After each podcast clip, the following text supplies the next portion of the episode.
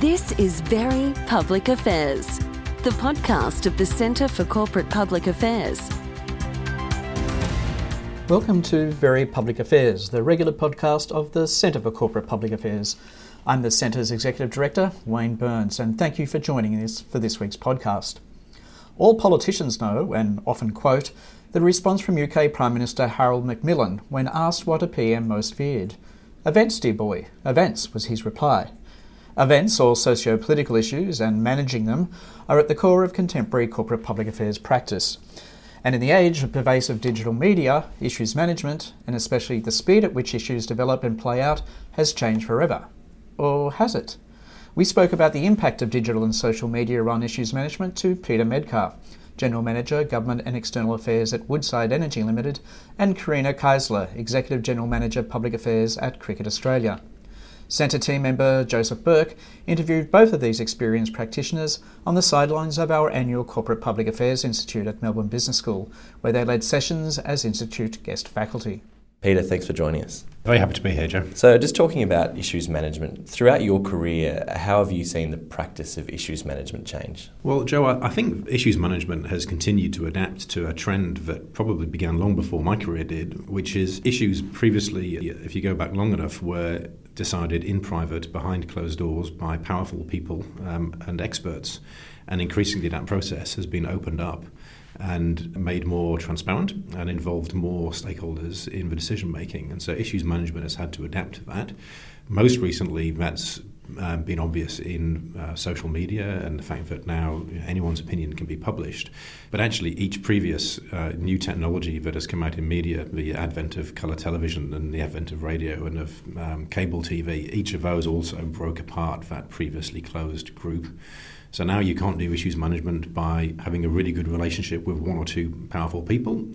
Uh, you can't just rely on having a well written two page briefing note on how an issue should be resolved. You've actually got to manage public sentiment at the same time. So, you mentioned social media there. How do you stop what might seem like a small issue on social media from turning into a full blown crisis? Well, I think the first thing to do is to have a very high tolerance for what you think a crisis is on social media. Um, in the world that we live in today, there is no such thing as unanimity.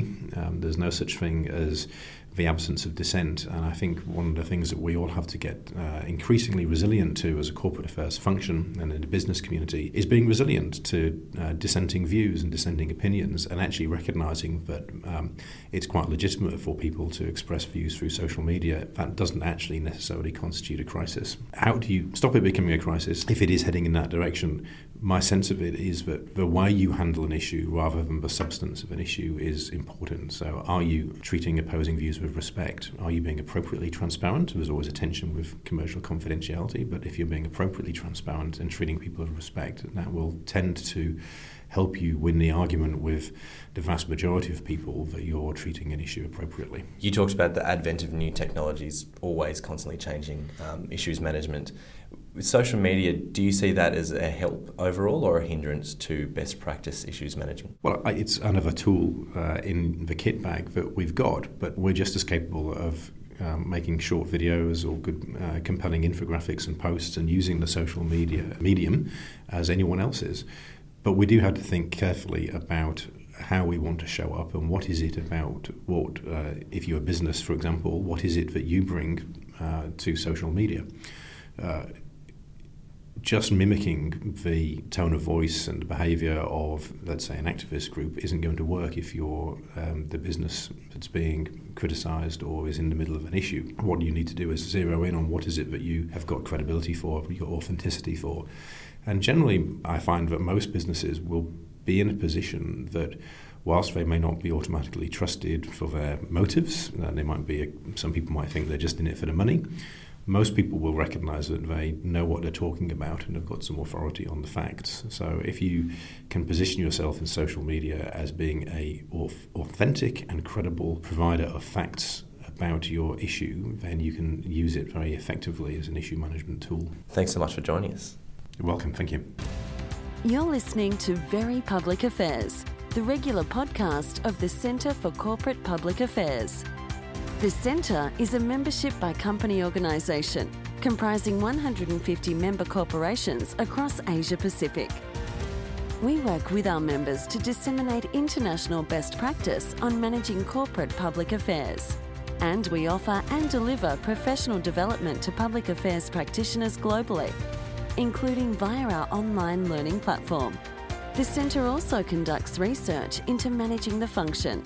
Follow us on Twitter or LinkedIn, or visit us at www.accpa.com.au or download the Centre's app, which is available both on iTunes and Google Play. Just to start out, you've worked in a number of different organisations spanning sectors and industries, from local government to telecommunications and now at Cricket Australia.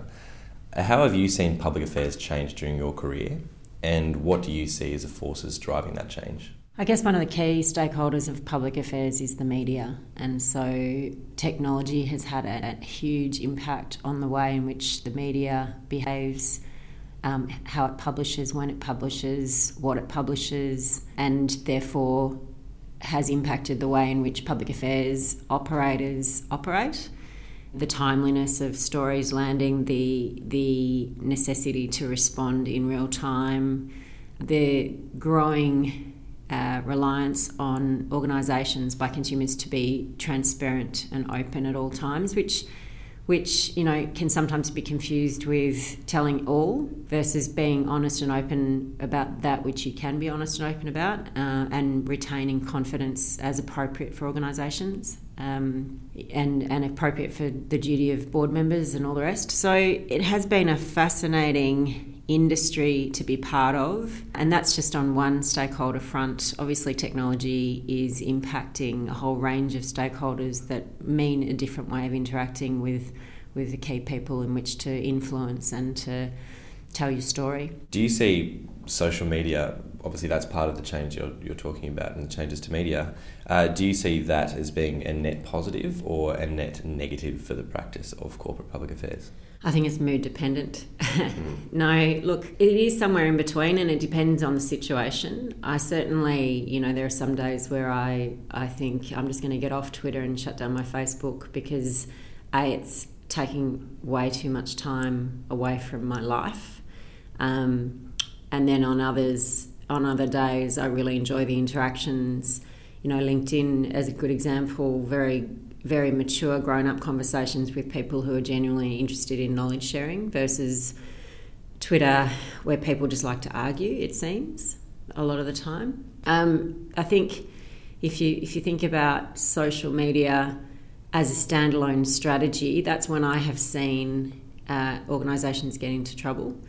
And I think having a, a strategy uh, that is your overarching corporate affairs or communication strategy and treating social as a as a channel rather than a standalone that's when you have greater chance of success in in my experience.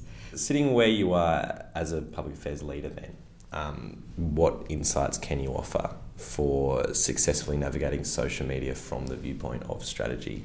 Um, yeah. you mentioned not having it as a standalone uh, function. Yeah, so I think that's key. I think a you need to know your audience and not spray and pray. I think the early days strategies for social media have literally been just amplify the bejesus out of everything. So you might start with a story that you feed to the press and then you promote it through all channels in social. Uh, I've certainly learned over the years that that you know one of the genuine benefits of, of a Facebook as an example is the geo targeting potential um, so, or, or, just more broadly demographics, you know, targeting targeting individuals that, that you can identify as having, you know, the highest likelihood of interest in the topic that you're trying to share. So being very ta- targeted and very um, specific and strategic in your approach is important. Where in the early days, everyone just threw it out there and hope for the best. If you do that, you tend to annoy a greater audience that are not interested in your topic, and that can generate uh, really negative na- word of mouth unnecessarily. So it's an, it's a bit of an own goal. Um, the other thing, you know, so so where are your audience likely to be? As a very general, broad um, brush stroke sort of approach, you, you think of I think of Facebook parents. You know, I used to think it was kids, but actually our kids aren't on Facebook anymore. It's not cool because mum's on there.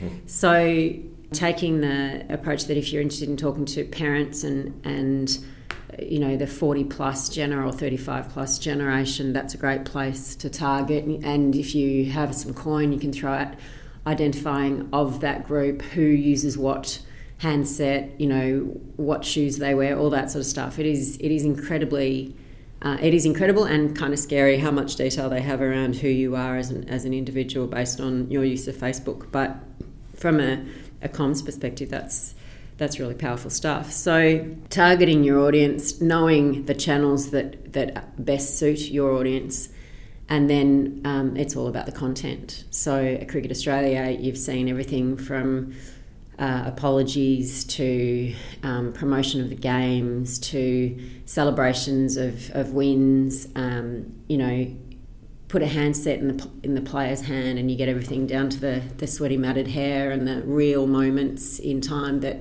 most people who are interested in cricket want to live vicariously through, and therefore, you know, they feel present, they feel part of it. Um, so very, very powerful channels um, when used properly but yeah, stay away from the spray and pray and stay away from treating your social or online elements as a standalone strategy. If you're doing that, you are literally competing with the media houses, and very few organisations are equipped to do that.